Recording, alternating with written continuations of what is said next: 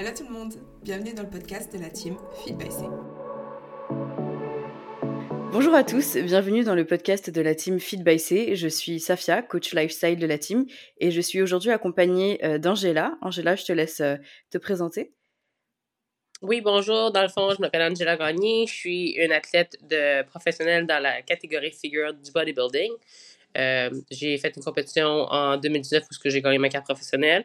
Puis depuis ce temps-là, je me je priorise euh, la présentation des femmes sur la scène. Donc, je fais du coaching pour le posing. Puis, je suis bientôt maman. Donc, euh, Angela et moi, on s'est rencontrés euh, via les réseaux sociaux, via Instagram. on, a, on a toutes les deux découvert le profil de l'une de l'autre et on est rentrés en contact. Et je m'étais dit que ce serait super de l'inviter aujourd'hui pour le podcast donc d'aujourd'hui. Et aujourd'hui, on va vous justement vous parler des réseaux sociaux et de l'impact que ça peut avoir sur la confiance en soi.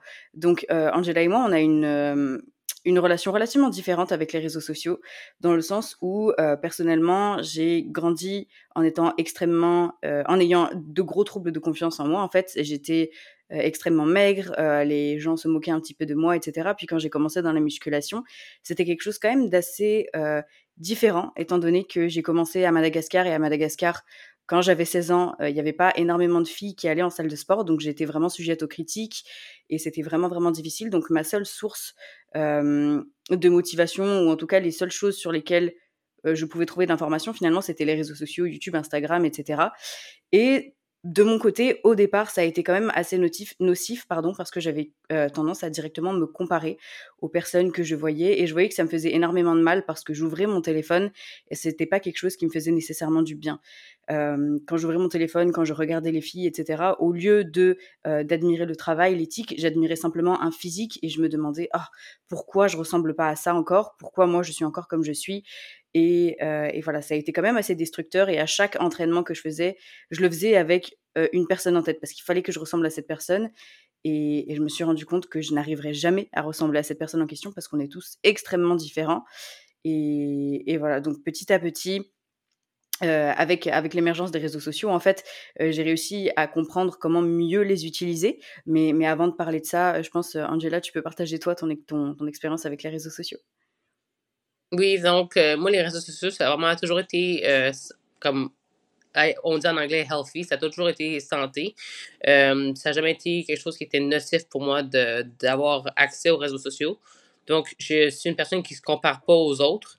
puis je pense que c'est ça qu'on est, on est très différents. Que moi, j'ai pas eu cette, cette phase où j'ai dû me comparer à d'autres femmes. Euh, dans le monde du bodybuilding. J'étais vraiment euh, concentré sur ce que moi je pouvais faire dans le monde du bodybuilding, ce que je pouvais apporter à mon physique, puis apporter un physique qui était euh, spécifié à ce que moi je pouvais apporter.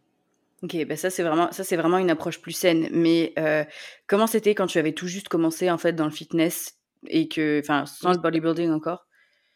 Ouais, mon père, en fait, il faisait du culturisme quand j'étais vraiment bébé. Et dans le fond, j'avais comme 4 ans, j'allais au gym avec lui.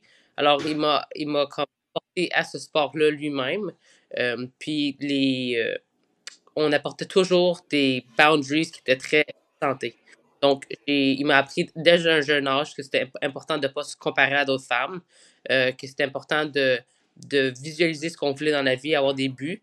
Puis, de même, j'ai été capable de faire, d'avoir du succès dans le bodybuilding parce que j'étais capable d'apporter un différent aspect.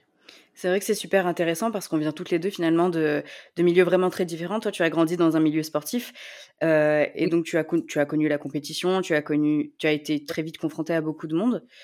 Euh, de mon côté, j'ai été beaucoup plus isolée. J'ai jamais vraiment été dans le sport et le seul vrai vrai sport que j'avais fait justement, c'était la musculation et j'étais un peu comme j'étais toute seule dans la gueule du loup et surtout que la musculation de manière générale, c'est quand même un sport qui est quand même bah, forcément beaucoup rapporté au corps, à l'apparence.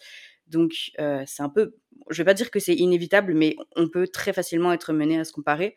Et c'est quelque chose d'ailleurs que je que je remarque énormément avec mes clientes, euh, euh, étant donné que bah, je, je, coach des filles en lifestyle, qui vont avoir tendance à comparer leurs résultats aux résultats des autres filles ou de mes autres coachés, etc. Et qui vont qui vont créer, se créer énormément d'insécurité pardon par rapport à cette comparaison. Euh, alors qu'au final, ça ne mmh les aide pas plus que ça. Ce que j'essaye de faire, c'est vraiment de les expliquer qu'on est toutes absolument différentes, qu'on a toutes des corps très différents, des réponses différentes, puis ça dépend aussi des adhérences de chacun, des modes de vie de chacun. Donc, c'est pour ça que je dis toujours qu'on est toujours on n'est même pas des personnes à des chapitres différents, mais on est juste vraiment deux livres complètement différents à des chapitres différents de notre vie. Oui, ça fait complètement du sens. Oui. Je pense que c'est important que les femmes que tu coaches euh, comprennent que c'est pas nécessairement important de se comparer. Bien évidemment, c'est inévitable. L'humain se compare à peu importe qui qui voit sur les réseaux sociaux. Mais quand ça vient à ta clientèle, je crois que c'est important de focuser sur soi-même puis d'apporter les changements qu'ils peuvent euh, avec le temps qu'ils ont. Exactement, c'est ça. Et toi, euh, dans l'expérience du posing, justement, étant donné que tu travailles aussi avec des filles, est-ce que tu ressens un petit peu que certaines se comparent entre elles? Oui, c'est sûr que quand, que quand les femmes commencent avec moi, la plupart ont vraiment peur. Euh, c'est des débutantes, par exemple, qui n'ont pas beaucoup d'expérience dans le monde du culturisme. Donc, pour eux autres, c'est vraiment difficile de comprendre qu'à la fin de leur, je sais pas, 10 séances, ils vont être capables de faire tout ce qu'ils voient euh, en ligne, les femmes qui sont prêtes, qui ont pratiqué. Parce que, comme on dit, c'est beaucoup de temps et de pratique que tu dois mettre en. en je dirais ça. faut te mettre c'est beaucoup de pratique que tu dois faire pour arriver au même stade que les autres femmes font, right? Donc, pour les femmes que moi j'enseigne, c'est important qu'elles comprennent que ça va venir avec le temps. Il faut pratiquer, être patiente, puis pas trop se comparer aux autres femmes parce qu'on n'est pas du tout au même niveau. Oui, bah, c'est important, c'est important de constamment rappeler ça, mais le problème, c'est que dans, dans les milieux justement du bodybuilding, dans les milieux de la musculation, c'est quand même assez élitiste dans le sens où on veut directement arriver au top. Donc, on a l'impression de tout donner et pourtant de ne pas arriver à la même chose que la personne à côté qui, qui, qui, fait la même chose, en fait, euh, entre autres. Euh, mais, mais comme tu disais, surtout dans le milieu du posing, c'est énormément une question de, de pratique, de temps. Ouais. Et, euh, et c'est vraiment, je crois que la musculation, c'est l'un des sports qui, euh, dans lequel notre physique et dans lequel euh, nos résultats fleurissent vraiment avec le temps finalement. Mais... Oui, c'est de patience, de détermination, c'est de la consistance. C'est ça que je trouve qu'il y a plusieurs personnes qui n'ont pas. C'est de la consistance. C'est la fille qui va faire neuf semaines de consistance de diète et d'entraînement, qui ne va pas dévier de sa diète, elle va avoir beaucoup plus de résultats que la fille qui est constamment en train de tricher sur sa diète ou qui va dévier, boire des verres avec de l'alcool ou aller manger du gâteau, ça va ça fait en sorte que les résultats sont repoussés à plus tard. Alors que eux, dans leur tête, ils se disent Ouais, mais moi, ça fait neuf mois que je fais la même affaire. Mais non, ça fait pas neuf mois que tu es consistante. Donc, je pense que c'est un, rappel aux femmes d'être consistantes, même aux hommes, d'être consistants.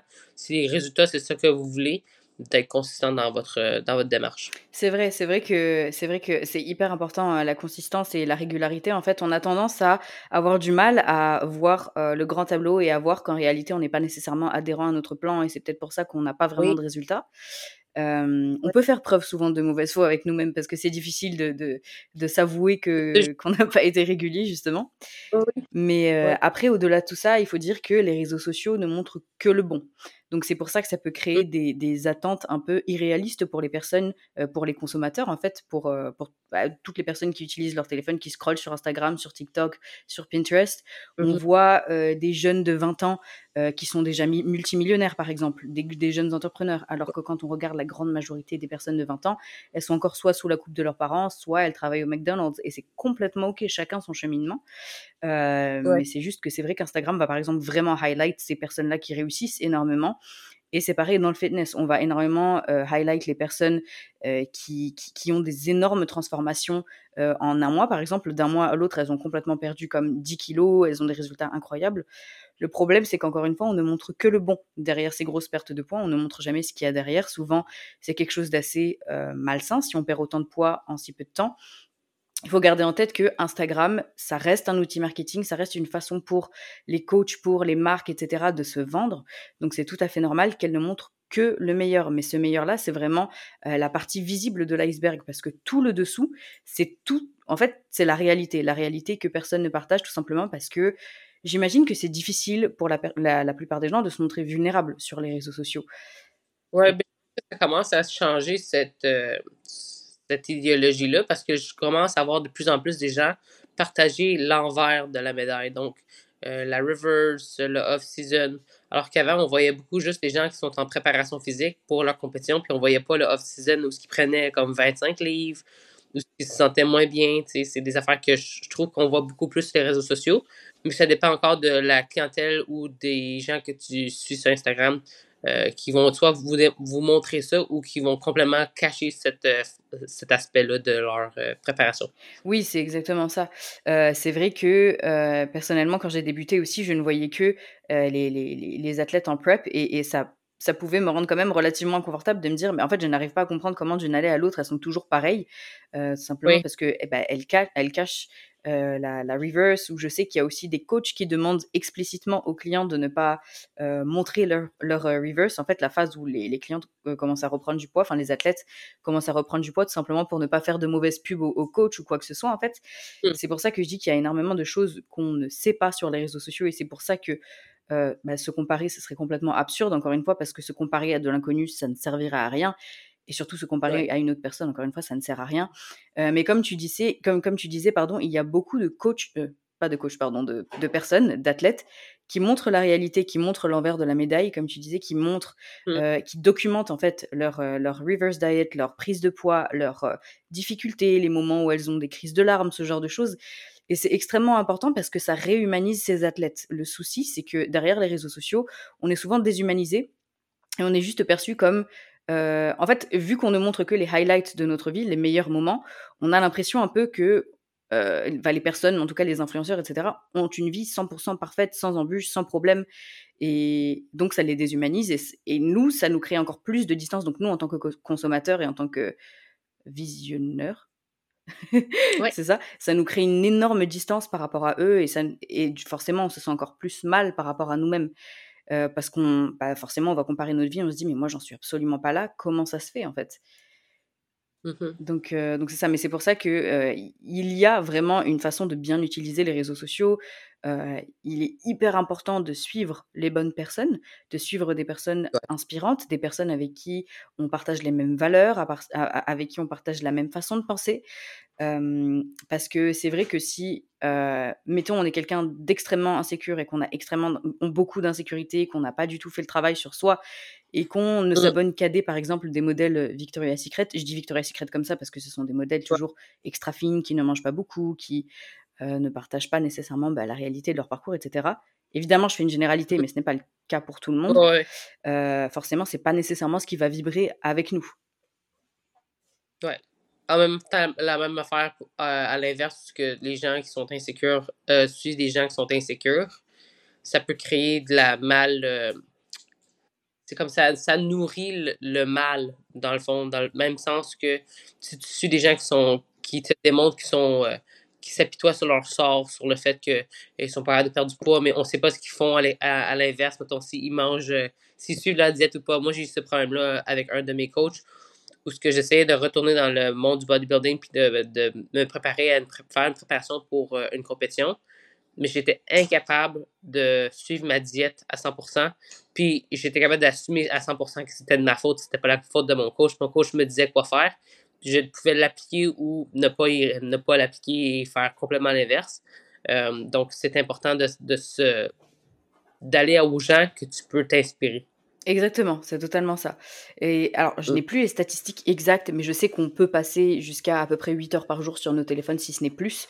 Il y a beaucoup de gens qui travaillent avec les réseaux sociaux et qui travaillent essentiellement avec leur téléphone. Et dès qu'on a une pause, mmh dès qu'on a quoi que ce soit, on va, tendance à avoir, on, va avoir tendance à aller scroller sur Instagram, sur TikTok, etc. Donc c'est vraiment, veux, veux pas, le téléphone, c'est une partie intégrante de notre vie. Les réseaux sociaux, c'est mmh une part, ce sont des parts intégrantes de notre vie, des parts intégrantes de nos quotidiens, qui peuvent vraiment influencer euh, la façon dont on voit les choses, la façon dont on voit le monde, ça peut influencer notre humeur, ça peut influencer euh, notre empathie, notre lien par rapport aux autres. Euh, par exemple, littéralement, on se réveille et la première chose qu'on fait, c'est qu'on va sur notre téléphone. Si on ouvre les réseaux sociaux et qu'on tombe sur quelqu'un, sur quelqu'un pardon qu'on n'aime pas ou qui nous fait nous sentir mal, forcément, ça va, ça va placer la tonalité pour le reste de notre journée. Une journée où on va se sentir pas nécessairement bien, on va, on va se sentir bah, mal dans notre peau, etc. Et, c'est pour ça que j'insiste sur le fait qu'on peut utiliser les réseaux sociaux d'une bonne manière, euh, dans le sens où il n'y a aucun mal à vous désabonner des comptes qui vous font du mal, des comptes qui vous font vous sentir d'une certaine manière, en fait. Et effectivement, si on est quelqu'un qui a beaucoup d'insécurité et qu'on s'abonne à quelqu'un qui, pareil, qui ne fait que partager des insécurités, ça peut être comme une sorte de nuage négatif, je pense, et c'est pas la bonne manière de s'en sortir. Après, il y a aussi, bon, je, je sais que c'est un terme très controversé, mais il y a aussi la positivité toxique, euh, qui est la enfin, qui est en fait euh, justement la phase, une, une, autre phase des réseaux sociaux où les personnes se montrent extrêmement positives tout le temps à un point où ça en devient invalidant pour les sentiments négatifs. Et limite, on mmh peut se sentir mal parce que parfois on ressent des choses négatives alors qu'on dirait qu'il y en a qui, qui sont tout le temps extrêmement, extrêmement, extrêmement positifs. Et ça, ça crée une, bah, une grosse toxicité en fait. Donc, donc c'est pour ça que c'est hyper important en fait de choisir vraiment le contenu important, enfin intéressant sur les réseaux sociaux. Mmh. Et je me répète. moi, je fais juste, honnêtement, comme sur les réseaux sociaux, je partage ce, qui ce que moi je trouve qui est important je vais pas penser en me disant oh mais peut-être que je devrais pas partager ça parce que la personne je sais pas qui vit quelque chose de plus difficile elle pourrait trouver ça bidon je le partage en me disant ceux qui peuvent euh, se voir dans la même situation peuvent relate fait qu'ils peuvent voir la même chose puis peut-être ça va les encourager à continuer ça va peut-être les décourager mais en même temps notre but sur les réseaux sociaux c'est jamais de décourager les gens right? Ça va toujours être d'encourager les gens donc si ça peut passionner les gens ou inspirer les gens, on, essaie de faire un bon usage. Exactement, c'est difficile. Bon, je peux pas faire de généralité, mais la plupart des créateurs de contenu, en tout cas, dans ce qu'ils postent, ils le font euh, et ils ont une bonne intention. Le but n'est jamais de faire sentir, enfin peut-être pas jamais, mais le but n'est pas de faire sentir, enfin comment dire, le but n'est pas que les gens se sentent mal en regardant leur contenu. Euh, moi-même en tant que créatrice de contenu ou même toi, euh, on a bien conscience que quand on poste quelque chose, c'est notre but, c'est d'essayer de faire résonner les gens ou alors de partager quelque chose qu'on aime. Donc c'est pour ça que c'est aux autres, donc aux personnes, en tant que consommateurs, de bien choisir les personnes, de bien choisir les contenus, les personnalités, les historiques, etc., en fonction de ce que eux ils aiment. Mmh mais après, voilà, il faut savoir que bah, très souvent, si jamais on a tendance à ressentir de l'insécurité face aux réseaux sociaux, c'est qu'on a un problème avec nous-mêmes. C'est que ce n'est pas les, c'est exactement ça. Ce ne sont pas les personnes en face de nous qui sont les problèmes. C'est vraiment nous avec nous-mêmes. Exactement. Je pense que ça, c'est à partir de là que les gens doivent faire la réalisation que c'est eux autres qui ont un problème interne, euh, puis de faire le travail pour régler ce, mal, euh, ce mal-être. Mal c'est ça, ce mal-être, exactement. Euh, dans mon cas personnel, par exemple, euh, c'était vraiment dans les phases où j'étais vraiment les plus, les plus vulnérables et les plus euh, mmh. insecure, enfin avec le plus d'insécurité, que j'avais du mal en fait avec les réseaux sociaux et que je me comparais énormément, etc. Mais au final, avec le temps, évidemment, en développement non seulement ma masse musculaire, mais aussi en me développant moi psychologiquement, j'ai commencé à me vraiment me détacher de cette comparaison et à au contraire utiliser les réseaux sociaux et les personnes comme source de motivation, comme source d'information, comme source d'éducation. Mmh. Parce que les réseaux sociaux, au-delà d'un physique ou au-delà de tout ça, ça peut vraiment être une façon de s'informer, d'en apprendre plus. Il y a des comptes de développement personnel, il y a des comptes qui peuvent aider par exemple à qui peuvent aider à l'anxiété ou même aux troubles digestifs. Enfin, il y a vraiment de tout et c'est pour ça que c'est vraiment on peut choisir en fait, on peut bah, magasiner euh, sur les réseaux sociaux. Clairement, on peut magasiner les comptes qui nous plaisent. Donc, donc voilà, donc en fait, on voit souvent, et d'ailleurs, bah, Chloé en avait parlé dans un de ses posts, on voit souvent les personnes qui postent les, des, photos d'elles flexed et unflexed, donc en train de contracter et sans contracter, et ça fait sentir, ça fait que ça fait monsieur et madame tout le monde, ou les personnes normales en tout cas, se sentent extrêmement bien en voyant la, la version unflexed, parce que ça les fait se sentir mieux dans leur peau. Mais c'est pas, c'est pas nécessairement ce qu'il faut en fait. C'est le but, c'est effectivement de montrer la réalité, mais encore une fois, ça rappelle à quel point la réalité sur les réseaux sociaux est, est fausse, en fait. Ouais. C'est ça. Aussi, le fait que je transitionne en ce moment en tant que maman, euh, avec ma grossesse, il y a beaucoup d'affaires que je peux pas faire. Euh, que moi, j'ai trouvé ça difficile parce que je voyais sur les réseaux sociaux des femmes enceintes qui s'entraînaient beaucoup, mais donc qui continuent à s'entraîner alors que moi, je suis genre, je deviens fatiguée après à être rentrée dans le gym puis j'ai fait 15 minutes de marche. Là. Donc, pour moi, c'était, c'était vraiment un, un, wake-up call parce que je me suis rendu compte que je pouvais pas me comparer aux autres femmes parce qu'on on n'a pas le même on n'a pas le même ouais, on n'a pas le même corps du tout. Notre, notre la façon que notre corps fonctionne n'est pas du tout pareil. Puis c'est là où ce qu'on vient parler du overachiever. J'ai toujours été un, un overachiever où j'ai toujours tout fait euh, j'ai pas de misère à faire quoi que ce soit dans la vie. Tu on vient de s'acheter une maison où je rénove euh, je fais beaucoup de projets dans la maison. Puis avec la grossesse, j'ai dû apprendre à ralentir parce que je trouvais que j'en faisais beaucoup, puis que je m'épuisais mentalement puis physiquement. Oui. Fait que je pense qu'on on peut relate en même temps, moi et toi, toi avec ton cancer, puis moi en tant que nouvellement maman il y a beaucoup d'affaires qu'on a appris à devoir ralentir parce qu'on ne pouvait pas tout faire. Oui, c'est ça, c'est exactement ça. Mais mine de rien, bah, je, vais revenir dessus après, mais mine de rien, euh, si tu as ressenti finalement cette, cette, sorte de pression par rapport au fait de devoir faire plus, c'est sûrement parce que tu as dû voir euh, des, des, modèles, mettons, enfin je sais qu'on voit souvent des mamans ou des personnes, des femmes enceintes qui montrent vraiment que, encore une fois, la partie visible de l'iceberg où on dirait que la grossesse se passe super bien, elles ont aucune difficulté, elles peuvent faire toutes leurs séances de sport et tout va très très bien, parce qu'elles ne montrent pas justement la réalité et ça fait que bah, toutes les autres mamans vont avoir tendance à se comparer et à se sentir mal parce qu'elles n'ont pas les mêmes capacités en fait. Mais moi, ce n'était pas nécessairement les réseaux sociaux qui me faisaient, qui me faisaient penser comme ça, c'était le fait que j'étais une athlète de haut niveau qui s'est toujours entraînée, euh, puis là que je me retrouvais à devoir faire la patate sur le, sur le sofa. Euh, je trouvais ça difficile. C'était pas nécessairement une comparaison aux autres femmes, c'était une comparaison au fait que dans ma vie passée, je pouvais faire autant et plus alors que là, j'ai dû apprendre à ralentir. Donc, c'était une comparaison avec moi-même que je faisais, mais avec mon passé puis un physique différent. Bah oui, oui, oui, je vois. Bah là, du coup, c'est un, une comparaison dans le même livre, mais à des chapitres différents, en fait. Oui, oui, oui, bah oui, je comprends parfaitement.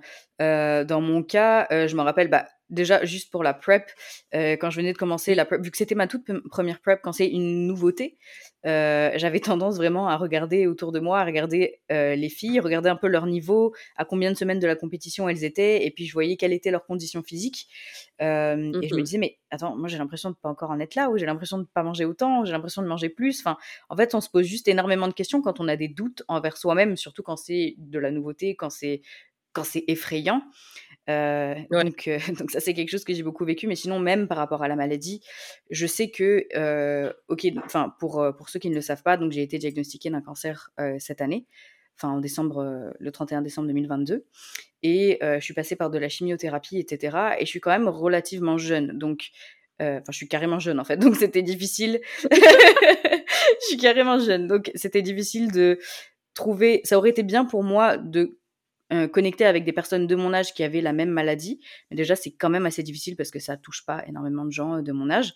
Mais aussi parce que, mine de rien, non pas que je veux me comparer, mais c'est, bien de pouvoir discuter euh, de mes effets secondaires avec quelqu'un d'autre, de ce que je vis, etc. Parce qu'en fait, les seules choses qu'on voit, en fait, à, à propos du cancer sur les réseaux sociaux, c'est soit euh, les réseaux sociaux, YouTube ou peu importe, c'est soit les personnes qui sont complètement amaigries en fin de vie, ou alors c'est les personnes qui ont retrouvé leur vie après les cancers, qui ont retrouvé leurs cheveux, qui vont super bien, etc. C'est ça, c'est entre les deux. Et les personnes qui, qui, partagent euh, leur euh, parcours ne montrent encore une fois que la partie visible de l'iceberg. Après, dans, la, dans, la, dans, dans le contexte du cancer, et tout comme de la grossesse, j'imagine, on a juste, il y a des jours où on n'a juste pas l'énergie, les jours où on se sent pas bien, bah on va pas se dire allez, je prends ma caméra et puis je vais montrer au monde que je vais pas bien. Pas du tout. Oui. C'est ça, mais justement, ça fait que en tant que bah, survivant, en fait, on regarde un peu le parcours des autres et on voit qu'on dirait que bah, eux, ils vont super bien. Ils sont chauves, mais ils sont magnifiques quand ils sont chauves. Les filles arrivent à super bien se maquiller, elles trouvent des perruques incroyables, etc. Alors que personnellement, bah, ça fait 11 mois, j'ai toujours pas trouvé une belle perruque. je sais toujours pas me maquiller comme il faut. enfin, c'est ça. Et parfois, j'ai l'impression qu'il y en a qui s'en sortent tellement mieux que moi. Et donc, je me pose des questions. Je me dis, mais mais qu'est-ce qui se passe? Est-ce que peut-être que mes, médecins me bombardent de doses trop violentes de chimio? Pourquoi j'ai autant de mal mmh. à récupérer, etc. Enfin, je me pose des questions quand je vois des personnes qui réussissent peut-être un peu trop bien. Et là encore, c'est malsain pour moi. Mais encore une fois, c'est parce que évidemment, le cancer, c'est c'est tout nouveau et c'est terrifiant. Oui, for sure. C'est ça. Tout comme, euh, bah, tout comme une, première grossesse, une première prep, etc. Ouais. Ouais, la, seule affaire que je dirais que la grossesse puis euh, une maladie, c'est pas du tout comparable. Évidemment, je pense que tu le sais. Euh, c'est terrifiant pour un, une maladie. Alors que, tu sais, un, bébé, c'est terrifiant dans le sens, c'est de l'anxiété parce que c'est du nouveau, tu sais pas ce que tu t'en vas un peu. C'est comme, tu apprends avec le temps. Mais je, pense que c'est pour dire que c'est pas, pas comparable. Enfin, c'est vrai, c'est pas totalement... Dans le sens que l'un est choisi, enfin souvent choisi, en tout cas la, la grossesse et la maladie pas nécessairement. Euh, mais tout ça pour dire que c'est, enfin en fait c'est normal de ressentir énormément d'insécurité et de doute quand euh, quand on commence, enfin quand on a quelque chose de nouveau qui nous entre guillemets qui nous tombe dessus. C'est c'est ça, c'est vraiment là où, où, je voulais en venir. Mais euh, du coup, justement, si on ressent toutes ces insécurités, évidemment, en dehors, maintenant, en dehors du monde de la grossesse et du cancer, dans le monde du fitness, encore une fois, vu qu'on va comparer nos corps à ceux des autres, euh, le plus important, en fait, ça va être de travailler sur soi-même, sur la confiance qu'on a en soi, sur l'estime qu'on a de soi. Et, je le répète, et je l'ai déjà dit peut-être trois fois tout à l'heure, mais si on se compare, c'est euh, souvent qu'on n'a pas confiance en soi. Et je vois aussi beaucoup d'influenceurs qui s'attirent la foudre de beaucoup de personnes, beaucoup de, consommateurs, etc. Euh, parce que, bah, en fait, tout simplement, ils sont trop beaux. Et les personnes ont trop peu confiance en elles, donc elles vont projeter leurs insécurités sur eux, à les critiquer, à mettre des commentaires négatifs, etc. pour essayer, en fait, de faire en sorte que la personne, ou en tout cas que l'influenceur, se sente mal, un peu moins bien dans sa peau, pour que la personne en face mmh puisse se conforter. Évidemment, c'est extrêmement malsain, mais c'est un peu un mécanisme humain, en fait, quand on a euh, très peu confiance en soi. Euh, je sais pas si tu as vécu une expérience comme ça, toi, de ton côté. Non, je te dirais plus que j'essaie d'être positive quand je suis sur les réseaux sociaux. Il y a, pour moi, il n'y a pas de place euh, à la haine ou aux commentaires négatifs d'un autre humain. Je pense que ça reflète beaucoup ce que l'être humain vit si, mettons, il décide de mettre des commentaires négatifs sur les réseaux sociaux. Ça parle beaucoup de soi-même. Donc, je pense que rendu là, euh, peut-être mieux de ne pas être sur les réseaux sociaux, faire du travail sur soi-même psychologiquement, mentalement, physiquement. Puis une fois que le travail a été fait, puis que c'est plus sain, de revenir sur les réseaux sociaux. Je trouve que aussi, tu sais, on voit beaucoup de gens qui font la pause des réseaux sociaux là, parce qu'ils sont en fin de préparation, par exemple, parce que ça arrive trop souvent qu'ils se comparent. Je pense que si tu es, rendu à un point où tu dois te, te complètement t'enlever des réseaux sociaux parce que tu te compares trop, c'est parce qu'il y a quelque chose interne, qui, est interne, qui est interne qui a besoin d'être travaillé tu peux avoir le plus beau physique, mais avoir une pensée négative à toutes les fois que tu ouvres tes réseaux sociaux, pour moi, ça, ça fait pas de sens. Les deux viennent ensemble en même temps. Donc, tu travailles sur ton physique, ta confiance en soi augmente elle ne devrait pas diminuer ou rester au plus bas qu'elle est déjà. Oui, c'est vrai, c'est totalement ça. Après, la confiance en soi, bon, ça vient pas nécessairement du, du, physique, ça peut venir d'énormément de, de, traumas, d'un passé difficile, etc. C'est vrai, et c'est pour ça que c'est extrêmement euh, important d'en parler avec un, un, professionnel, ou en tout cas, même si jamais vous n'avez pas les moyens ou pas les sous, vous pouvez... Euh, faire le travail un petit peu de votre côté en écoutant, par exemple, je sais pas, des, podcasts de, développement personnel, en lisant énormément, en apprenant à vous connaître un petit peu plus, en faisant du sport, parce que c'est vraiment une façon de bien connaître son corps euh, et de reprendre un petit peu possession de soi, mine de rien, euh, tout en gardant des, des expectatives. Comment on dit expectation en français? Euh, C'est des, des attentes. Ah oui, pardon. tout en gardant des attentes vraiment réalistes, parce qu'on peut vouloir, euh, on peut avoir envie de se comparer et d'utiliser comme moteur de motivation l'éthique de quelqu'un, son, travail, sa force mentale, etc. Mais euh, prendre encore une fois en, objectif un physique, euh, c'est pas ce qu'il y a de mieux, parce qu'on est tous vraiment construits différemment.